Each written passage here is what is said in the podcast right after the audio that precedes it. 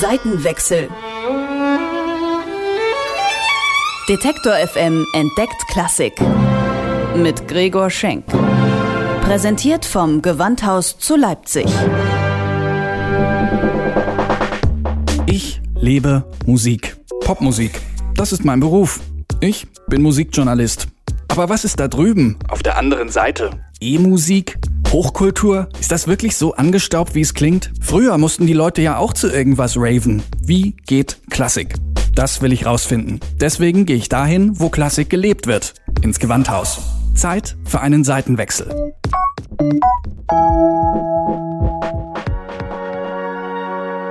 Im Hochsommer, wenn die Konzerthäuser traditionell in die Pause gehen, blüht die Klassikwelt in Bayreuth erst richtig auf. Bei den Richard Wagner Festspielen auf dem sogenannten Grünen Hügel im Bayreuther Festspielhaus.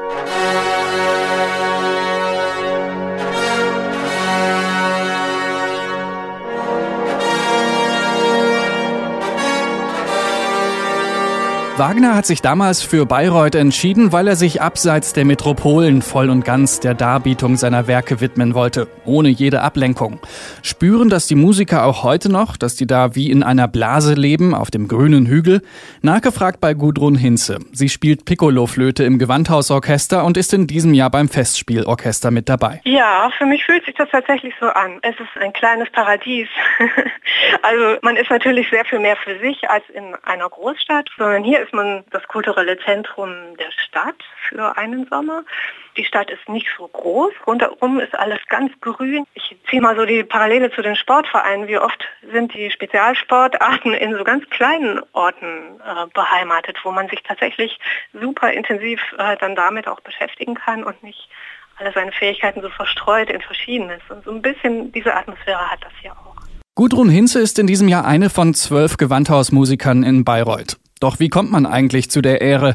Auf Empfehlung, sagt Hinze. Es gibt keine Probenspiele oder Bewerbungsverfahren wie in anderen Orchestern. Für Gudrun Hinze ist es schon der 13. Sommer in Bayreuth. Hat man da trotzdem noch Ehrfurcht vor diesem renommierten Festival? Ja, das hat man. Also man hat nämlich auch jedes Jahr die Chance, da rauszufliegen. Man wird als Orchesterspieler jedes Jahr beurteilt in seiner Leistung.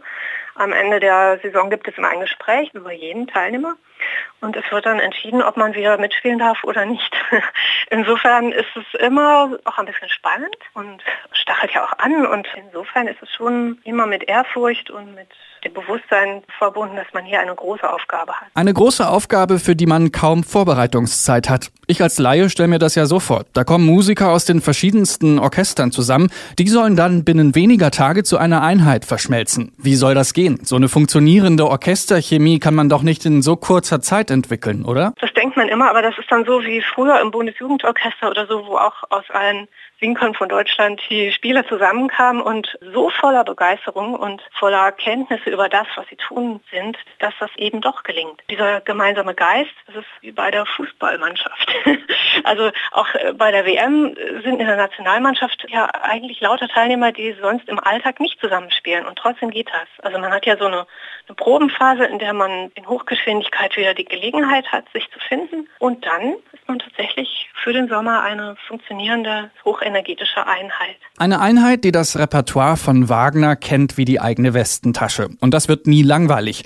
Gewandhaus-Cellistin Veronika Wilhelm kann auch in ihrem elften Bayreuth-Jahr dem Ring des Nibelungen neue Facetten abgewinnen. Es hat zwar ein bisschen länger gedauert, den kompletten Ring wirklich gut kennenzulernen, aber an dem habe ich zum Beispiel im Laufe der Jahre immer mehr Freude gehabt. Und natürlich genießt man das auch mehr, wenn man den Sachen sich so äh, gewachsen fühlt, dass man eben sehr viel drumherum auch mitbekommt. Die Musik verschleißt ja nicht, die zieht ja viele in den Bann und es ist ja nicht unbedingt so, dass äh, jeder Musiker unbedingt den ganzen Sommer lang spielen möchte, aber die, die das tun, die tun es, glaube ich, ein Leben lang.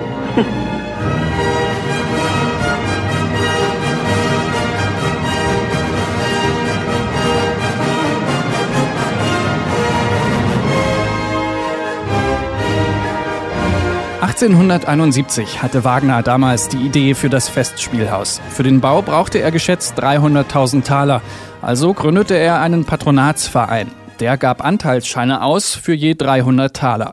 Die Käufer erhielten im Gegenzug einen freien Sitzplatz für jede Vorstellung. Zwar mussten König Ludwig II. von Bayern und ein osmanischer Sultan nochmal einen ordentlichen Batzen Geld dazugeben, aber wenn man so will, hat Wagner damals schon so eine Art Crowdfunding etabliert.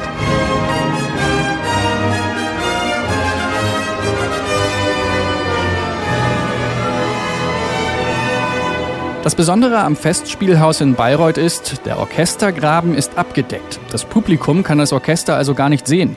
Wagner wollte, dass nichts vom Geschehen auf der Bühne ablenkt. Das ist nur in Bayreuth so, einzigartig in der Welt. Das Orchester ist ja sehr groß besetzt und die Musik erfordert sehr viel leidenschaftliches und durchaus auch lautes Spielen.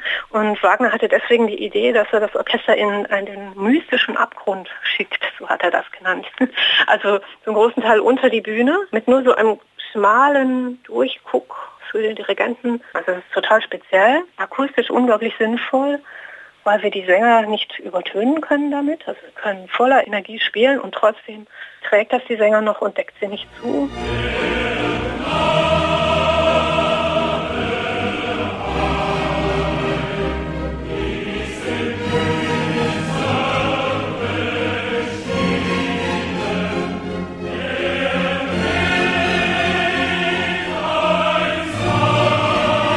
Ende Juli beginnen die Bayreuther Festspiele. Ein sommerliches Klassik-Highlight, das sich selbst die Bundeskanzlerin nicht entgehen lässt. Und auch für die teilnehmenden Musiker wie Veronika Wilhelm sind sie einzigartig. Die Wochen auf dem grünen Hügel im mystischen Abgrund. Das ist natürlich jedes Mal eine große Freude. Auch weil man natürlich immer wieder bekannte Gesichter trifft, die man das Jahr über gar nicht zu sehen bekommt. Und allein der Rahmen und die Größe des Orchesters in diesem speziellen Graben, das ist schon immer was Besonderes.